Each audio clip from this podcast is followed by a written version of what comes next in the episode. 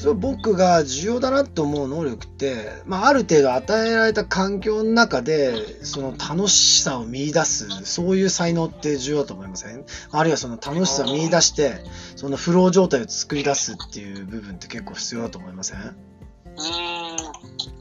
なるほど。まあでも、あれですよね。社会的にもそうですし、なんか必ず条件って出てきますもんね。何にするにしても。うん、そうなんですよ。で、例えばいいエンジニアとかだと、例えば、あの、この前聞いたのは、はいなんか、船を作る技術者の中で、軍艦を作る技術者っていうのがやっぱり一番すごいらしいんですよ。って言われてるらしいんですよ。へえ。なんでかっていうと、はいめめちゃくちゃそのね、沈むことを前提に作られた船で、かつ最近だとその予算とかそういうのも結構厳しいじゃないですか。だからすごくその制約はいっていうのもものすごいバランスが難しいらしいんですよ。そのいろんな制約がある中で、そのその中からそのはい。すごい抜群のバランスでそのデザインしなきゃいけないので、そこの部分がすごくやっぱり技術者としての腕の見せ所になるらしいんですよね。なるほど。はい。だからそういう制約からですらその創造性を発揮できるっていうのってやっぱある意味そのよしこんだけ厳しい環境だけどよしやってみようか挑戦だとかっていうような感じで自分でやっぱりそのねゴールを設定できてでそのすごい高いゴールをブレイクダウンしてサブゴールにしてで一つ一つをそのシングルタスクで集中してこうフローに入って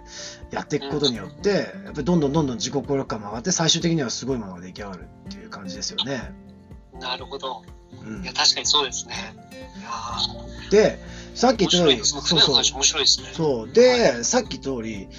軍艦とか作るしなんか作るのって一人じゃできないじゃないですか。はい。はい。アイディアとしてはその最初は一人のアイディアから来てる部分っていうのもあると思いますね。例えばソニーのウォークマンにしろそういうプレイステーションとかにしろ。でもこれチームで作っていかなきゃいけないじゃないですか。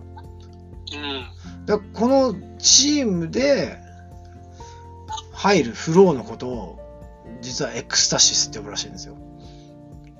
まあエクスタシーみたいなもんですよ、えー、そうそうそうね。グループで入るフローのことをエクスタシーっていうふうにスティーブン・コトラは定義してるんですよね。えなるほど。え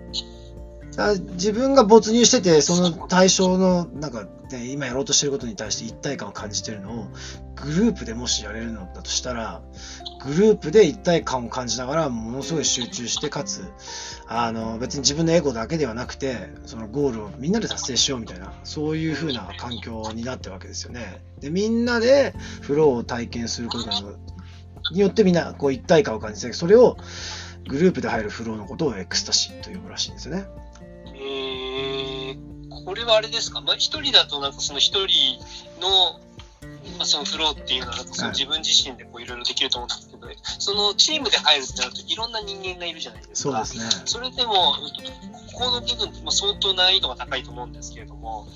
うんと一人でこうフローに入るそのエクスタシーっていうの入るところっていうのは、やっぱり違いっていうのも大きくあるような気がするんですけど、そうですねどんなところが違うの？うんまあやっぱりそのしその個人個人の興味を含んだその全体のゴール設定とか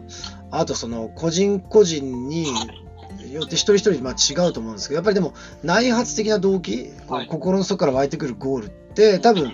あのそのソニーとかだったらウォークマンみたいなその革命的な商品作っちゃおうとか例えばアップルとかだったらはい。iPhone 作るぜみたいなこう電話を再定義しようじゃないかみたいなやっぱりそういううん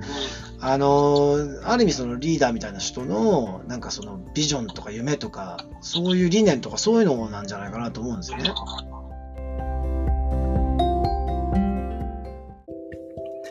今回も最後まで聞いてもらいありがとうございました。